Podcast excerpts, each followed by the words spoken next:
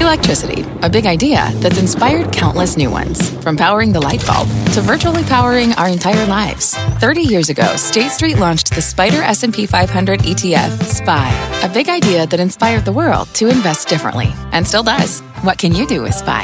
Before investing, consider the fund's investment objectives, risks, charges, and expenses. Visit ssga.com for a prospectus containing this and other information. Read it carefully before investing. SPY is subject to risks similar to those of stocks. All ETFs are subject to risk, including possible loss of principal. Alps Distributors Inc. Distributor.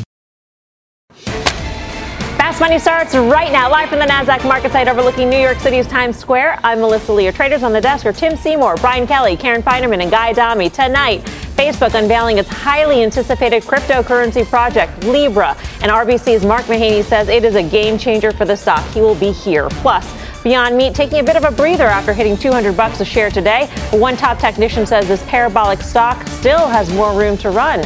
We start off with the market rally and Everything's awesome. That's right. Trump's tweet saying he had a good call with Chinese President Xi. That sent stocks soaring. The Dow up more than 400 points at the highs of the session. The S&P 500 just 1% away from its record, and this coming ahead of tomorrow's big Fed decision where investors are expecting doves to fly. So Ooh. that's the question for tonight. is the Fed about to release the doves? And is everything awesome once again, guys? Well, I love that Chrissy Teigen song. It's one of my favorite songs. it's your ringtone. yeah, it's my ringtone. yes, I, it is. funny. I looked down at my phone when exactly. the show started. I'm like, who's calling me at 5 o'clock? Uh, I don't think everything is awesome at all. If everything awesome, uh, utilities wouldn't be making all-time highs. You wouldn't have 24% of global sovereign bonds with negative yields. That's just my world. But through the prism of the S&P 500, everything is fantastic. You know, President Trump could say whatever he wants. Great call with President Xi. I'll say it again. I don't think we're any closer to a trade deal with China now than we were six months ago. I may be proven wrong in a week. It's happened before. But the fact that the market's here is all on the back of this hope that somehow the Fed has our back. And I think it's madness the Fed would emergency cut tomorrow. I think that's madness at the highest level. If the Fed doesn't deliver on any level, even just taking the yeah. patient out of the state. I mean, I don't know what happens. I, I, actually, yeah, there's a big risk. I mean, the market's done a lot of the Fed's work for it, right? It's priced in these cuts. Yields are at lows. I mean, look at uh, bond yields in the U.S. Ten-year bond yields are the same as Italy bond yields here. I mean, the world has gone gone sideways here. That being said, if the Fed doesn't come out with a dovish statement or a dovish kind of tone to it all tomorrow, I actually think the equity market is at risk because it's built on this assumption that we're going to get more stimulus out of the out of the Federal Reserve. So I, I think a Fed that's uh, preemptive and one that's going to be cutting tactically, uh, which is not really in their mandate, but they have done this before, is very good for equity markets. A Fed that is actually reactive uh, and needs to follow really where we're going on the leading economic indicators, business confidence. Look at that New York Fed to, uh, yesterday, which was lowest since October 2016 and is closely correlated with the ISM. So uh, these are things that the Fed would probably be saying, hey, this is a reason to move maybe tomorrow. They're not going to move tomorrow. But I'm just telling you that if, if they're now waiting to July and then possibly even September, um, that's a Fed that the market doesn't like. So I would echo what's been said already that, that markets have priced in the Fed at this point. And, and I think it's a little bit uh, of a concern to think that the Fed can give you more ammunition tomorrow, even though they do need to begin to kind of restate where they're going to be in July. It is going so far that now there is a case being floated around that there could be a 50 basis point cut in the offing, and that the last two easing cycles in 01 and 07 started with a, with 50, 50, basis point yeah. cut. So why not this time around? Why not just go for it? I mean, I, look, I don't know if, if we don't get anything tomorrow. I don't think that t- that I, I, think the market may be okay with that waiting to see. All right, well, in July, July. and that was really if we don't get anything by then, that's very different. 50 basis points seems sort of aggressive to me. Just in your dove's cry, would, people would party like it's 1999. Listen to you, cranking up your Prince there, Karen. Nice. But I, I don't know. I got to tell you, I, I, get why the market is up. I get the tweet. I get the Draghi. You know, with, with that. Uh, mm-hmm any sign of no sign of improvement would be enough for them to do something. Right. Is that right? I mean, yeah. it was a pretty. Uh, uh, that's about as dovish as you can get without yeah. actually doing anything. But right. I guess they will. So I get all that. But I think the Fed, I mean, let's see how earnings go. I think I just see a headline coming out of U.S. Steel right now. We're, we're just getting into earnings season. To me, I'm really concerned about not just second quarter, but what companies think about the second half of the year. I'm really concerned about that. I don't think a tweet is enough. I think a deal, not even uh-huh. the hopes of a deal, a deal is and, enough. And that's actually what Mario Draghi cited was the uncertainty in the global economy is becoming a drag on the economy. And so that's what the Federal Reserve, that's what the ECB and the Bank of Japan are all dealing with. And to Guy's point, I'm not sure that monetary policy is the fix for this. And I agree. I think we need to see some concrete steps on a deal at the G20. Otherwise, I think it would be really tough sledding for the market. It's interesting, though, and we talked about this when President Trump was candidate Trump he was elected. We said he will somehow use the Federal Reserve as a scapegoat if the market goes lower, and he has set it up perfectly now. It, it, and he is. He's talked about it now for months. And think about tomorrow if the Fed doesn't deliver and the market goes down. He has the perfect. Uh, he has the perfect villain in this whole game. Well, let me add to that, and that is that, you know, once again today, the reports that yes. they're considering demoting Chairman Powell come out today. T- tonight is also Weird. a, a re-election rally for Trump in Florida. He is candidate Trump once again now, mm-hmm. right? And so th- I don't know if the I'm not going to posit a, a, conspiracy theory, but well, I'll, I'll, put it out there. unbelievably coincidental. If one yeah. were to, I would, you know, say he, yeah. that tweet was very convenient. It was the headline was very convenient. convenient. This is all about 2020, and, and President Trump, no longer candidate Trump, knows exactly what it's going to take. It's going to take the market to be in the right spot in 2020. But in the meantime, uh, the, the, pushback on China, and Guy says he doesn't think we get a deal, that's enormously popular in this country right now. Let's be clear. And although we're not a yeah. politics show, I just want to talk to you about where policy could still be in the short to medium term. The S&P is effectively at all-time highs. The Federal Reserve, by the way, um, if anything, look at market conditions. Look at liquidity conditions, look at risk factors. In other words, the market is actually giving the Fed a lot of room to do almost nothing. When risk assets and the association between essentially household balance sheets and the market is what it is, um, the Fed does not need to stimulate. The market, Brian talked about this, is doing the Fed's work for them right now. But can I just push back on something you said? If sure. You, we haven't seen yet the second round of, or the, I guess would be the third round of tariffs really go through. And I don't know how that resolve will hold up in the face of what will start to be, you know, uh, prices that either companies can't absorb or that the, or I know, I know we're making billions in tariffs, but let's say the consumer actually has to absorb it.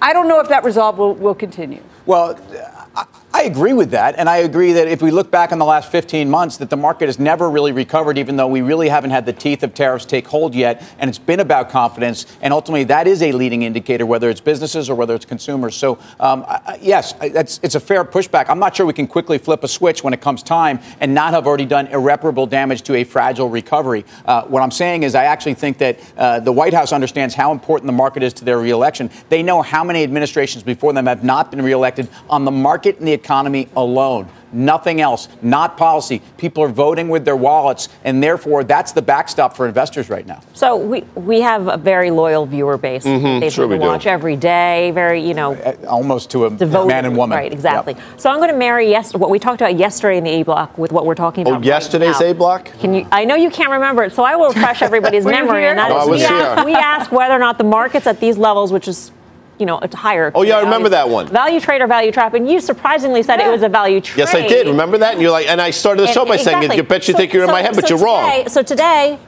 do you still agree with yeah, that? Yeah, no, I do still agree because I don't think the so reason. You still buy into this market one percent away from record Listen, highs. I'm not. I'm not, the market. The market has gone down for over the years for many reasons, not least of which have been a, a multiple, forward multiple. So it doesn't have to be an expensive market for the market to sell off. I think the least of the market's problems is a valuation that's expensive. I don't think it is, which is why I think the S&P is a value trade. However the other factors going on right now to me outweigh them all and that's why i think at a 15 vix and an s&p at an all-time high with people hoping there's a g20 china trade deal and hoping that the fed is somehow more dovish than they've been i just think you're really in the deep end of the pool at this point. Okay, so let me let me focus the question a little bit more Thank on you. the things mm-hmm. that Thank the things that rallied in today's session. That'd be raw materials, right? Commodities really uh, went sold higher. to you.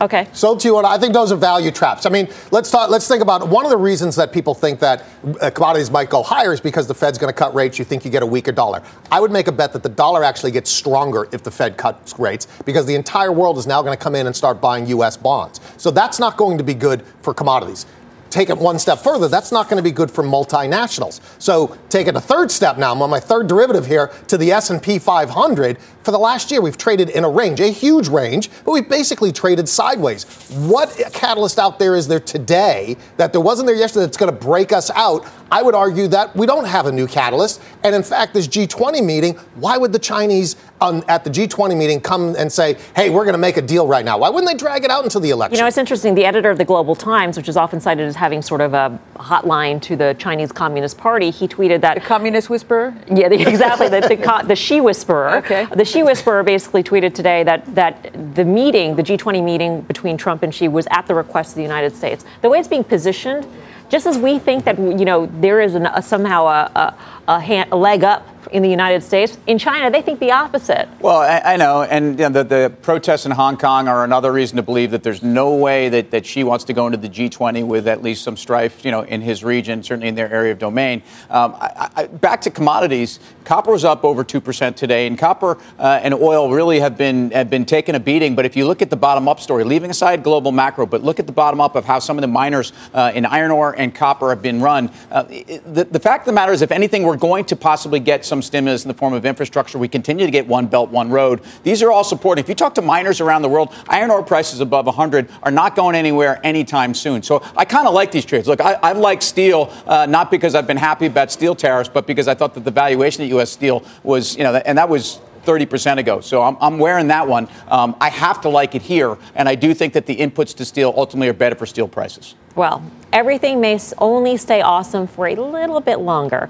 As markets move closer to record highs, our next guest says the gains are in for the year. Let's bring in Scott Wren, Senior Global Equity Strategist at Wells Fargo. Scott, always great to speak with you. Uh, the last time we spoke was towards the end of May, and you said that you would buy the markets at that point. That was a great call. So why do you think the, gains are in for the year at this point? Well, Melissa, I think right now, you know, what we've tried to do is take some risk out of these portfolios, largely because if you look ahead, it's really going to rely on what, what, you know, if we get any kind of trade deal, the market's going to take that as a positive. Uh, but I think that's a big uncertainty. We certainly don't expect um, we certainly don't expect a deal coming out of the G20. Maybe some happy talks and a talk and a handshake or two, but um, you know it's going to take some time to work out a trade deal. We think there eventually will be one, um, but but you know right now, and I will say this, you know, with the Fed meeting tomorrow, you know at two o'clock Eastern time, we're going to find out uh, whether or not the uh, market is counting on the Fed cutting rates uh, because the dot plot's not going to jive with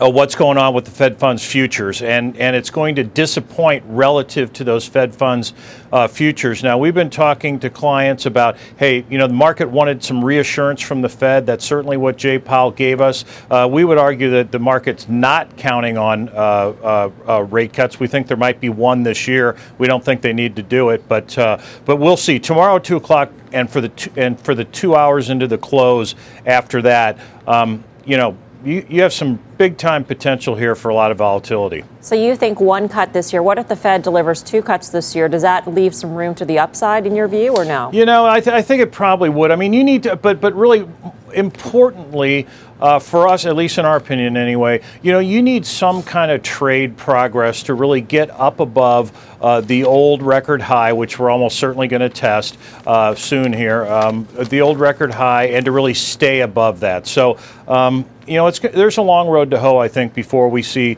uh, some kind of trade deal. And, uh, you know, I guess one thing we can say for certain almost is that uh, these global central banks in a nine month period of time have gone from playing hardball and talking about a lot of rate increases um, to being pretty soft and talking about easing, and some of them almost no doubt easing at some point. Scott, Karen, let me ask you something. So, what would make you change your view and become more bullish again? You, you talked about possibly the Fed already being in there for some 25 basis points.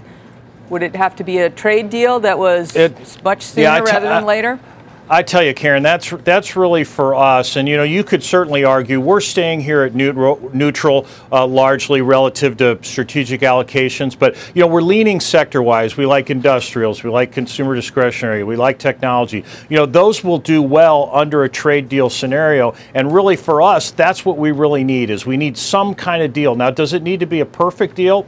Absolutely not. Does it need to be a deal where you'll strip away these tariffs that are in place and it promises to not add more? I think that's the key to the whole deal. So, um, you know, the market really, to be honest with you, would probably be happy if you went back to the status quo for the last 25 or 30 years. It'd take some uncertainty out of the uh, uh, out of it, and uh, the market would probably even like that. But uh, I think we're probably going to get some kind of deal here.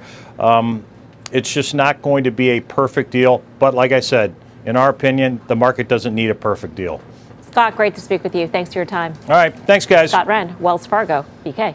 Yeah, I mean, I think Scott's 100% right. The market needs uns- the market needs certainty. There's too much uncertainty out there. So, some kind of incremental step or some kind of idea that hey, wait a second, there are not going to be any more tariffs. There's going to be a bit of a ratcheting back. I just have no confidence that that's going to happen in 2 weeks at the G20. I, I just don't think that's going to happen. That's why I think the market is extremely vulnerable here. So it's incredible though. You know, the most uncertain we've probably been in quite some time and here we are within a percent of the all-time high in the S&P. It's it's absolute madness if you think about it. But again, the market's trading on a lot of positive things coming out. I just don't see it. Again, you said it earlier. I have. We think as Americans, when a deal is made, ready to be made by President Trump, a deal will be made. I understand why we would think that. I'll push back and say if you're the Chinese, if you just take a step back, why would you make a deal at all at this point when you can string us out right into next year's election? Coming up, Boeing flying high, the stock having its best day since January as it marks its first new order for the 737 MAX.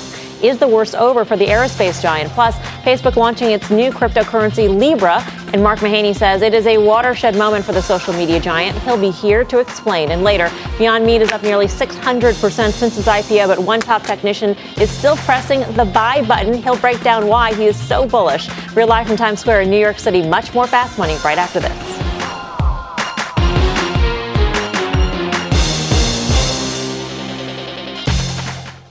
Wouldn't it be great to have all your investment and retirement accounts in one place? Yahoo Finance, our sponsor today, makes it easy. I use it to put my investment account and 401k accounts into one hub and get expert tips that help me confidently manage my money. For more than 25 years, Yahoo Finance has been the brand behind every great investor. Whether you're a seasoned investor or are looking for that extra guidance, Yahoo Finance gives you all the tools and data you need in one place. They're the number one finance destination, producing a holistic look at the financial news cycle, including breaking news, original editorial perspectives, analyst ratings, independent research, customizable charts, and so much more. Securely link your brokerage accounts for a unified view of your wealth, including 401k and other investments. A comprehensive perspective is what sets apart great investors, and it's how Yahoo Finance ensures you have the insight to look at your wealth in its entirety. For comprehensive financial news and analysis, visit the brand behind every great investor, yahoofinance.com, the number one financial destination, yahoofinance.com. That's yahoofinance.com. Welcome back to Fast Money. Check out shares of Boeing posting its best day since January after International Airlines Group, which is the parent of British Airways, signed a letter of intent to purchase 200 Boeing 737 MAX planes, ending a months long drought following the fleet grounding. This comes as Boeing announced this morning Korean Air decided to buy 30 Boeing 787 Dreamliners for more than $6 billion. So, is this a sign that the worst may be over for Boeing? Tim. Look, every time Boeing has had a safety issue, and I go back to the software glitch of 2013, it, it, it kind of served its time and it's still doing that. I'm not saying that we have all the answers, and I'm certainly not saying that people shouldn't be pointing a finger at them trying to get all the answers. But um, whether it's the FAA grounding them and ultimately coming back online, eventually you get to a place where Boeing needs to be Boeing's biggest enemy. And right now, outside of this, which we don't know, Boeing hasn't been. It's, it's been as well run as any company in the world from an operational perspective and from a free cash flow perspective. Unlike Boeing of other years. So right now, if you look at where the stock has actually defended this kind of key level between 340 and 360, uh, this news is very, very important for confidence. It doesn't solve all the legal, but it does solve a lot of the confidence issues. Karen, what do you think? I sort of agree. I mean, I think it's important, right? It's uh, you can't help but if you're a CEO of a company and you see of, of, of, someone who would purchase planes and you see others who are doing it and you're not the first one mm-hmm. and you know then you start to think um, all right maybe it's okay to put a toe in the water and I and and that sort of breeds confidence among other potential right. buyers. So sort of I, so maybe the bottom is in. I think um, there's still issues about Boeing is not cheap, right? And we are in a trade war. There is that as well. But uh, I, I, do think maybe the worst is over. And I do think a name change, which we did of the Max, yeah. Yes. And part of the gain today could have been China trade headlines, doubt. certainly. Yep. Um, but you know, a, a key piece of information I think we don't know yet is at what price is IAG buying these planes? And so for Boeing to say, hey, why don't you? Can we announce a deal for 200 up to 200 planes sometime in the future, and we'll give you a deal. You think somehow there's some discount embedded in it? Maybe. Well, I, that's. I, Maybe, no, I think that's fair. They But, uh, should. but also, Maybe they should. No, maybe, they should. that's should. the right way to do it. So here we are, 373, 374. This is where the stock basically cratered down to after all this news came out, probably back, what, April, March or so. So right back to those levels. I thought it would stop here three months ago. It obviously had another 10, 12% to the downside. But to Tim's point, I think the worst is in, and I think there is room to the upside. You're basically saying the defense portion of this company is not worth nothing, but close to it. And although I understand what Karen's saying in terms of valuation, this is a company that's traded richer than it has now in similar environments. So I think Boeing goes higher from here. Yeah, 340 seems to be a decent support level. So risk reward wise, you know where your stop out is. Below 340, you're out of there. But up here, I think you're okay. All right. For more on Boeing, head on over to CNBC.com. I'm Melissa Lee. You're watching Fast Money on CNBC. First in business worldwide. Here's what else is coming up on Fast. If you're a Libra and you've been hesitant about making that big purchase, hold off for another couple of days. Sure, but Facebook is officially entering the crypto universe with its Libra launch. We'll tell you why Wall Street is so excited. Plus, Beyond Meat shares are falling today. Coming right! It's okay, it's okay. One top technician says this parabolic stock still has more room to run. He'll be here to explain. Much more fast money still ahead. The spirit of performance defines Acura, and now it's electric. Introducing the all-electric ZDX, Acura's most powerful SUV yet. While what powers their cars may change, the energy that makes Acura never will. Crafted using the same formula that brought them electrified supercars and multiple IMSA championships, the ZDX has track-tested performance that packs an energy all its own. With a premium Bang & Olufsen sound system and up to 313 mile range on a single charge, and a Type S variant with an estimated 500 horsepower, the ZDX is everything they said electric could never be. It was built with the driver in mind, just like Acura's been doing since the beginning. We could talk all day, but the only way to experience this electric performance is to drive it yourself. Unlock the energy and order yours at Acura.com. What's on the horizon for financial markets? At PGIM, it's a question that over 1,400 investment professionals relentlessly research in pursuit of your long term goals. Specialized across asset classes, but united in collaboration, our teams provide global and local expertise. Our investments shape tomorrow, today. Pursue your tomorrow with PGIM, a leading global asset manager. Welcome back to Fast Money. Facebook going full crypto, unveiling its new digital currency Libra today, the start of what the social giant calls the Internet of Money to rebuild a reliable and global financial infrastructure. But our resident Bitcoin baller, Brian Kelly, says it's not exactly a cryptocurrency. He's over at the plaza with a little crypto class. BK, take it away. Yeah, sure. So let's get into this. This is not to, to put down Libra. I think this is a huge step forward for the entire space. But let's just look at how this works and what you're getting into if you're going to do Libra. Okay, so how does it actually work? What are the mechanics? First thing you do is exchange dollars, yen, euro, whatever the basket's going to be for your Libra token. So Facebook gives you a Libra token in for your dollars. So Facebook is now holding your dollars. You have to trust Facebook that they're going to hold on to those dollars, they're going to keep track of the ledger, and that your token's going to be worth something.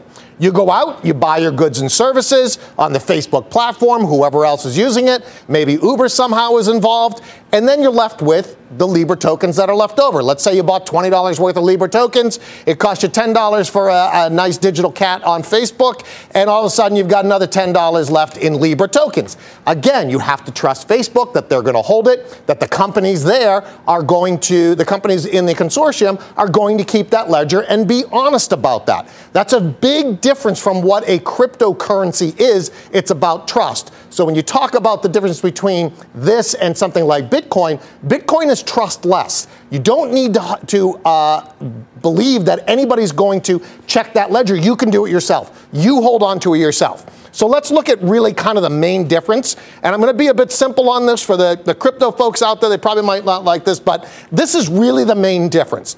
What Libra is doing is creating a digital version of the US dollar, yen, euro. It's like a stable coin, but you still have all the characteristics of a fiat currency.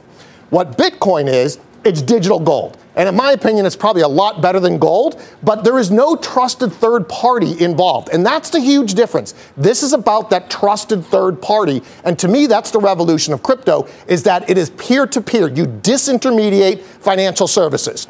This keeps the existing system, this does away with it. And that's the difference.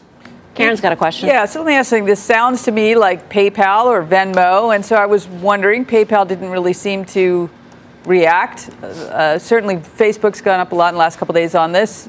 How is that not a PayPal or Venmo for Facebook? Yeah, I, I mean, effectively, that's what Libra is. It's PayPal, Venmo, um, any of those type of uh, things we have now. It's the next iteration of it. You'll likely be able to do more. I'm frankly shocked PayPal wasn't down more. I know we're going to have Mark Mahaney on talking about how big this is for Facebook, but for the payment space, think about this. You now have global payments that are going to be cost zero. What does that do for everybody else who's charging money for those global payments? Those spreads are going to zero. So, so, Brian, so we're, we're, talking about PayPal, we're talking about Visa, MasterCard, Mercado Libre, Stripe, uh, you name it. They're all involved in this project. They've funded this project. Isn't this what everyone's been waiting to, for in terms of institutional backing? Forget investors. I mean, you actually have platforms that, that, are, that are conduits now. Yeah, absolutely. So actually, this is that's what I started this off saying. I would not want to um, disparage Libra at all. This is a huge step forward. This, you know, Facebook's going to have a nice looking wallet that everybody can get on. It's easy to use. You can start moving this stuff around. We can have an argument about the philosophy behind one of these, but for Facebook to do this and to create that wallet and get people on ball and have Visa and have MasterCard all involved in this validates the technology and gets people involved. To me, it's like the AOL moment. AOL got you online, Libra's going to get you into crypto. All right, thanks for that, BK, and that crypto class. We got a news alert meantime on Facebook's Libra. Ylan Mui is in DC with all the details. Ylan. Melissa, House Financial Services Chairwoman Maxine Waters calling for a moratorium on Libra until Congress has a chance to weigh in. She said that Facebook executives should come before her committee to testify about these issues. She said that Facebook, with this announcement, is continuing its unchecked expansion and extending its reach into the lives of its users. She called it a wake up call to get serious about privacy and national security concerns. Now, the ranking Republican on the committee, Patrick McHenry, has also expressed some reservations about the new cryptocurrency. We're also hearing some skepticism from Senate Democrats as well. So clearly, Facebook is going to have to answer to Congress as well as it develops this new digital currency. Back to you. All right, Ylan, thank you so much. Ylan Mui. Um, Guy, what do you? I mean, well, it's, it's interesting. bipartisan, so so that's yeah, bipartisan. So it's interesting they talk about trust. I mean, Facebook's pushback, and I'm not obviously on the Facebook board, nor do I care to be, but their pushback. But hey, we're showing you how people trust us in the most. Uh, the most powerful way possible with their checkbooks effectively if they trust us with information that we can back, you know have currency go back and forth what better way to exhibit trust so this works to their favor i think it's, so in a lot of ways, I think Facebook is trying to preempt exactly what they're trying to go after them this for. is what Senator Sherrod Brown, the top Democrat in the House Banking Committee, said in a statement. He said Facebook is already too big and too powerful. It has used that power to exploit users' data without protecting their privacy. We, we cannot allow Facebook to run a new cryptocurrency out of a Swiss bank account without oversight. Well, so right, this is this is a new tangent for Facebook. It's obviously a very exciting business, um, but but it gets you into a place where if we're already into a, a form of call this uh, economic exchange amongst individuals that that already is shrouded in mystery for most regulators. Forget the, the practitioners who, who, don't believe it's mysterious at all. Um, for regulators, this would be another bucket. Look, the, the thirty dollar move in Facebook stock off of 160 is all about uh, a recovery from Libra, yes, and the market overall, but from, from headlines uh, on regulatory you know, onslaught. So um, that stuff has not left Facebook, and I think this is a reminder of such. All right. Well, our next guest says Libra could be a watershed moment for Facebook and the crypto space. Mark Mahaney is wow. the lead internet Mark analyst live. at RBC yeah. Capital Markets. Fantastic. And he is here in house. I mean, this is a rare occurrence. Nice. It's been a long time. It's good to be back. It's raining outside. I don't know if anybody knows that. you don't look wet at all, yeah. by the way. Um, so we were just talking about this pop in Facebook stock, and, and some would say, oh, you know, it's Libra. What do you, what do you think? I think that's definitely part of it. I mean, the stock's up, what, 7 8% in the last three days. What other news is there? So the speculation started building up on Friday. We wrote a note on it that morning, another one today. Uh, look, this, I don't, I don't want to overstate it. This may be the Waymo moment for Facebook. In other words, when I talk with really long term oriented investors on Facebook, they like the business, the core advertising business, but they want to know what the option value is. What else can this company do besides advertising? They may have just answered the question. There's a lot of ifs and uh, ands or buts and whether they execute well on this or not. But I think the model to look for here is uh, WeChat and what WeChat has done in China. And they generate about 10 billion a year in relatively high profit revenue. It's a share of commerce. It's a share of transactions.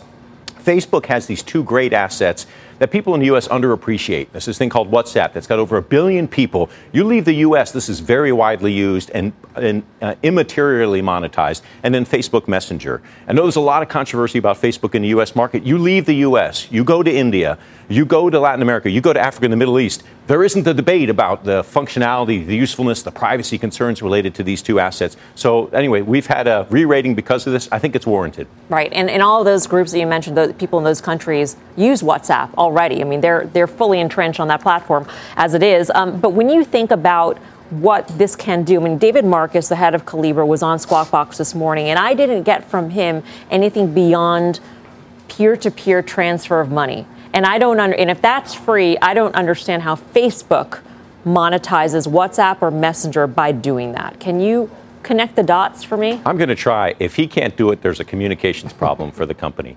Uh, this look, this uh, David Marcus is a very good executive. So my guess is that they're not showing all of their cards.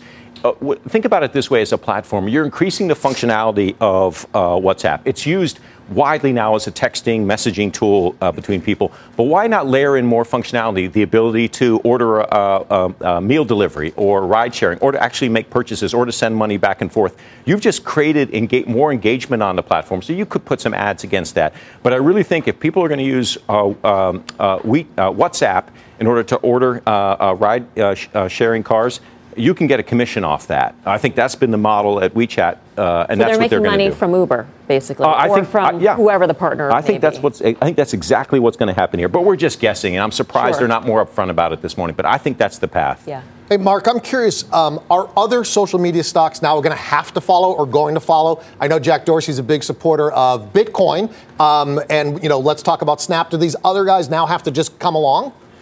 Uh, no, I don't think so. And There's also one thing that's really important and special about Facebook. It's just how big its audience is outside of the U.S. There's not a payments problem in, in, in Japan or in Korea or in the U.S., North America, and Western Europe. You don't need cryptocurrency. There are parts of the world where credit card adoption is very limited. Currencies are really wild. That's where cryptocurrency as an enabling payment mechanism can really help. So Facebook's got a billion people in these markets. Snap doesn't have anybody in those markets. So I don't think there's much of an opportunity for them. I don't think they need to follow. But it just is one of those things. It's a reminder of how powerful the Facebook platform is. I also like the stock because it still trades at a discount to its growth rate. It's cheap on a growth adjusted basis. It's our number one pick in the group. So, Mark, let me ask you something to understand this better. So, they have all these partners in this, and I thought that the the partners were not going to be part of the rest of Facebook's business. So, to the extent they monetize it from some of their other businesses, how do they divvy that up? And why? And if it's only used in the U.S., why would it be pegged to these other currencies as well? If it is used at all in the U.S. Yeah, so you know, uh, you're asking. We don't have answers to some of these questions. Now, Uber, they could work with Uber, and Uber's in most markets or is a stake in every market in the world. So there is a play there. I don't know how many different. Uh, Mercado Libre is one of their partners. So there you go, the leading e-commerce asset in Latin America. So there's they're putting together the, the pieces. I'd like to see a broader list of e-commerce. Uh, like, where's the Mercado Libre of India? Where's the Mercado Libre of Indonesia? Are they going to be part of this network? They should be. That will create more value for the network. So I don't know exactly. We don't know yet how that's going to play out, but I think that's the goal here. Last quick question. I know we don't have a lot of answers, but uh, to the extent that Facebook is creating this new ecosystem with this payment system as its core, as its spine, um, when you look at the other players out there, who do you think gets um, interrupted uh, the most? I mean, would it be? For, I mean, Apple's been trying to create this ecosystem. It's got this terrific, but Apple Pay. I don't know if a lot of people use it. I know you don't cover Apple, yeah, but I'm yeah. just. I, am going to go out on a, a, limb here. I'm not. Zach Schwartzman, who works with me, is our big crypto bull in the house.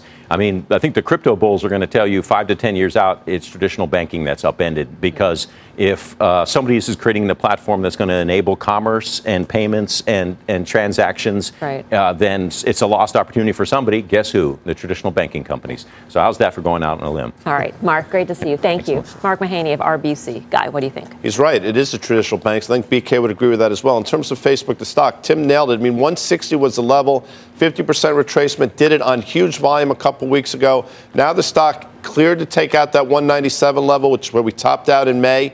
The real test will come at the all-time high that we saw last year, 225. I think that's where the stock is headed over the next couple weeks. Simply, if Facebook does run into more regulatory issues and actually has to be broken up, that's actually a positive for the stock, in my view. Some of the parts I actually think it's cheap. The businesses that Mark, who's not here anymore, um, talked about are, are, are some that are probably under monetized right now, and I think could be by themselves. All right, still ahead. Beyond Meat captivating Wall Street as the stock cracked 200 bucks a share for the first time ever. And if you think that the move oh, oh my God. crazy, no, you won't believe where wow. one technician wow. sees it heading next. Plus, check out Adobe jumping after its earnings report. The cloud stock has been hot all year. We'll tell you what's driving the move when fast money returns. Welcome back to Fast Money. Check out shares of Beyond Meat touching $200 uh, today before staging a big reversal. Still, shares the meatless wonder have been on oh. fire since its market debut last month. Now up nearly 600%, boasting a $10 billion market cap. That makes it larger than around 75 companies in the S&P 500. But our next guest says Beyond Meat and a handful of other hot IPOs are about to keep soaring. Let's go off the charts with Chris Verrone, Strategas Research Partners. Chris, what are you watching? Hey, Melissa. Well, we're watching IPOs broadly. I think this is a very good barometer of risk. And while the S&P is still below the highs of the last 18 months, I like the fact that the IPO index, this is the IPO ETF ticker IPO, has already broken out above those 2018 highs. So we're getting strength from the riskiest corners of the market. When you look at a longer term picture of this, I think it's telling in 2018 IPOs peaked in the second quarter. So before the S&P peaked, we saw the same thing in 2015. They also bottomed well before as well and making new highs today. We think that's a good sign for the broader market. When you look at some of the constituents in this group, so IPOs, the short interest levels are still very, very high 15% on Uber, 46% on Beyond Meat. So there's still a lot of skeptics out there uh, about this group. We like that from a contrarian standpoint. If you look at some of these names, I think Uber is interesting here. It's been quietly making this series of higher lows over the better part uh, of the last four, five, six weeks. It's starting to peek its head right near that 45 level. We think it breaks out, ultimately on its way to 55. If you look at a name like a Pinterest, very similar story. After about a 30% decline, starting to put in this really big base up through 24, 25, challenging 28. We think uh, on its way to the low 30. So another example of a reversal playing out in the space uh, is Dropbox, a name that they took 60% out of since the IPO. This has started to bottom. It began in March, carving out a low here, carving out a higher low here on the verge of breaking out. So, another good barometer in terms of risk appetite. These IPOs generally acting pretty well. And then we go to the one everyone wants to talk about, Beyond Meat. What I think is really interesting here, that 200 level, when you look at some trend lines here on the Beyond Meat chart, if we can draw them, uh, you have them basically connecting from the lower high. I guess we're not getting any lines anymore. Getting from the lower high to the higher high, paused right near 200 that was the top end uh, of this range. Consolidating here, I think 150, 155 is an area to buy the stock. We expect new highs here, but the broader message is strength from IPOs is reflective of risk appetite. And whether it's Uber, Beyond Meat, a good group of stocks here. Chris, why don't you come on over? Join us here at the desk. Jonah will bring the chair in. Jonah. Because Evan yeah. is gone. Evan, the, the did you realize the, that he was? Did you realize kid? that Jonah replaced Evan or no? I got to get out more. Anyway, um, Chris. So, not to pitch you against another technical analyst who resides in the pantheon of technical pantheon, analysts, pantheon, but Carter Braxton Worth, our collective friend, um, has has always said that when analyzing IPO, there's just not much of a history there. Yeah. So how how do you look at these charts and say the trend line is this for Beyond Meat when it's only been trading since the beginning of May or so. Yeah, but it's respected these levels. Mm-hmm. You know, if you look at uh, the eight weeks of history that we have on the chart, every single time it's come back to support, it's held and reaccelerated off it. So until it breaks that pattern, I think we have to give it the benefit of the doubt here. Uber as well. While the IPO didn't go well, it's held every single level for the better part of the last six weeks, making higher lows first at 38, then 40, then 42, then 44. So I have to respect these, and I think the broader message here is when you look at what is typically risk on type stocks, already as an index making new highs, it probably bodes well for risk appetite broadly and says, hey, maybe this market's in better shape than people think. All right, so let me ask you. I see your point about some of the skeptics reflected in the high short interest, but on the flip side, don't you have the lockup at some point, yeah. which will just a, deluge of shares, or is that four and a half months off, so that not relevant. It's certainly in the future, but what I think is curious, none of these were great uh, IPOs to start. I mean, they hit Uber, they hit Lyft, they hit Dropbox. So I think a lot of the bad news or a lot of the beyond selling, meat, though, you can't say that was. Uh, that's perhaps the exception uh, of this group. I mean, Dropbox they had it down sixty percent from the high, right? So I think when you look at the majority of these names, they've experienced a tough go here at the start. I've been impressed with how they've responded to that. No question, the lockups, you know, uh, four, five, six months from now become uh, an issue for these names. Chris, you're, you're, indicating you think this is a sign of risk appetite um, and you know some some risk aggression on some level. Um, how, how, about the opposite? How about the fact that look, May was the worst market month we'd had in markets in a long time. June is the best month since January. Um, you, you, can make an argument that this is this is really a byproduct of people reaching out to grab whatever they can. Well, I think you can make an argument when you look at some of the valuations these stocks sport when you have negative interest rates around the world and you have 2% 10 year yields, valuation as a timing tool just is not very helpful to any of us. And you're willing to pay excess valuations to own growth. And you know these mm-hmm. are companies, whether you like the business models or not, they're actually growing. Yep. And when yields are low, you go out and you pay for it. So I think that's um, one of the messages here Chris, thank you. Good thank you. Thanks. Chris Verrone. Check out shares of Adobe in the after hours at after hours highs following its earnings report. The company conference call is underway. We'll bring you the very latest. Plus, one trader just bet the house, literally, that this group of stocks is about to tumble. They're soaring, by the way, right now, but about to tumble. Uh, much more when Fast Money returns.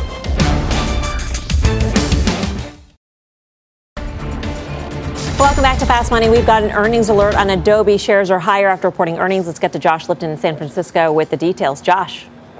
So, Melissa, a couple quick hot takes from the street here. Dan Ives over at Wedbush. Um, to him, the key metric he said was really incremental digital media ARR. Um, so that's a way to measure how much new recurring revenue they're booking in that segment for the quarter. That did come in better expected at 406 million. The street was at 371. To him, that's a sign that these growth initiatives at the company are starting to come to fruition. On the other hand, I also checked into Pat Walravens at JMP. Now, uh, Pat is sitting on the sidelines in Adobe. To him, he says uh, not a lot in this quarter he could get excited about. He thinks investors are really just, in his words, breathing a sigh that nothing went wrong. He points out company actually guided down slightly for next quarter. He raises a, a broader point too. If GDP is slowing, then how does that not start to get reflected in some of these businesses? He asks. Uh, but CEO Shantanu Narayan obviously sounding more bullish tone on the call. Talked about the acquisitions of uh, Magento and Marketo. Said they are already significantly increasing value, helping Adobe attract new logos. Our revenue growth, cash flow, and operating profit he said differentiates us from SaaS companies at scale. For much more, uh, Melissa, I know your viewers will turn in tomorrow to Squawk Alley. Our own Jon Fortt is going to be interviewing uh, CEO and Narayan, talking about this print and I'm sure a lot else. Melissa, back to you. All right. Uh, Josh, thank you. Josh Lipton in San Francisco. Guy, how do you trade? Now, see, the stock's been trading sideways since basically last fall at right around 275, up or down, but effectively where it's been. I think this takes it to the next level. I think it breaks out now. People will say, wait a second, 30 times forward earnings, it's expensive. Yeah, it is expensive, but you have the EPS growth to back it up, and it's one of the best companies in the space. So I think it's just been trading sideways, building a base. I think you're going to see analysts upgrade the stock tomorrow. All right, coming up, one trader just spent more than $350 million. The soaring group of stocks is about to tumble. We've got the details, much more fast right after this. Welcome back to Fast Money. Real estate on a tear this year, hitting an all time high, but one trader just made a $350 million bet. The sector is on shaky ground. Mike Khouw joins us from Cape Cod, Massachusetts. Hey, Mike. here I am at my favorite Falmouth Chinese restaurant, and we're going to talk a little bit about VNQ. So, VNQ is the Vanguard exchange traded product that is designed to track the MSCI REIT index. And today we saw an extremely notable trade, traded about 16 times or more its average daily put volume. And the trade we saw was a purchase of 40,000 of the September 86 81 put spreads. It looked like a roll up from the 81s. And the reason that's a $350 million bet is 40,000 puts represents 4 million shares of VNQ, or approximately 350 million notionally below 86. It closed around 90 and a half today. So this is a bet that VNQ could decline below that 86 strike by at least the amount of premium that they're spending in this case, 55 cents, down to about 85 and a half. But presumably this is a bet that it could decline more than that. And this may also potentially be a hedge because of course VNQ is up substantially, more than 25% since the beginning of the year. There are only a few holders of substantial blocks of options Elliott Management owns about 40,000, so they are a potential contender uh, for having done this trade today. I'm glad Mike made the comment about the Chinese restaurant. He beat us to it. Saved me beat from us doing it. it. Uh, BK, you're looking at VNQ. Yeah, so I mean, if you look at VNQ, IYR, and TLT, they all trade the same. So this is really a rates bet in my view. I mean, perhaps these people own VNQ as a way to play lower rates, and this is a hedge against it. But curious that this happens right before the Fed tomorrow. I think if you get higher rates, this will pay off quite well. Mike, first of all, Mike, your kid was so cute for Father's Day. That was ridiculous. But uh, aside from that, he really it was. Is it is this more efficient than playing a rates? I would rates bet outright. I would think it would be less efficient. Or is it just if you own the underlying? Well, I, I think there you could be long the underlying, or you could be long substantial portions of the major constituents of the underlying, which may have some crossover with the builders, names like Weyerhaeuser, or it could be more of the REIT types of names like Simon Properties or Avalon Bay. If you have exposures to those, this would be a more direct hedge, obviously, for the potential impact. So I think it could be a play on rates, or it could be just a hedge against those types of names. All right, Mike, we'll let you get back to dinner. Enjoy. You think he's Mike ordering O. Szechuan beef in today? Cleveland. I can only hope. God, Massachusetts. Full show Friday, 5.30 p.m. Eastern Time. Up next, Final Trades.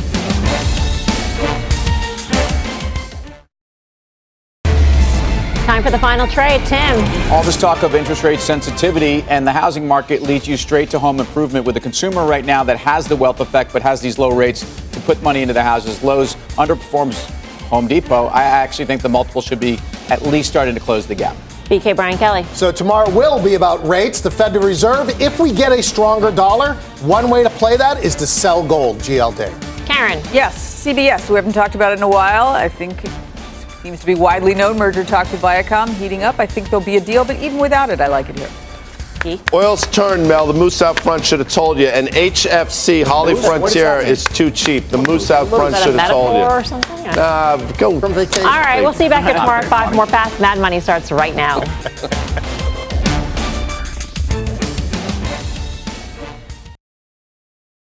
This podcast is supported by FedEx. Dear small and medium businesses, no one wants happy customers more than you do. That's why FedEx offers you picture proof of delivery, packageless and paperless returns, as well as weekend home delivery to 98% of the U.S. on Saturday and 50% on Sunday. See the FedEx service guide for delivery information. FedEx Ground service is also faster to more locations than UPS Ground. See what FedEx can do for your business. Absolutely, positively FedEx.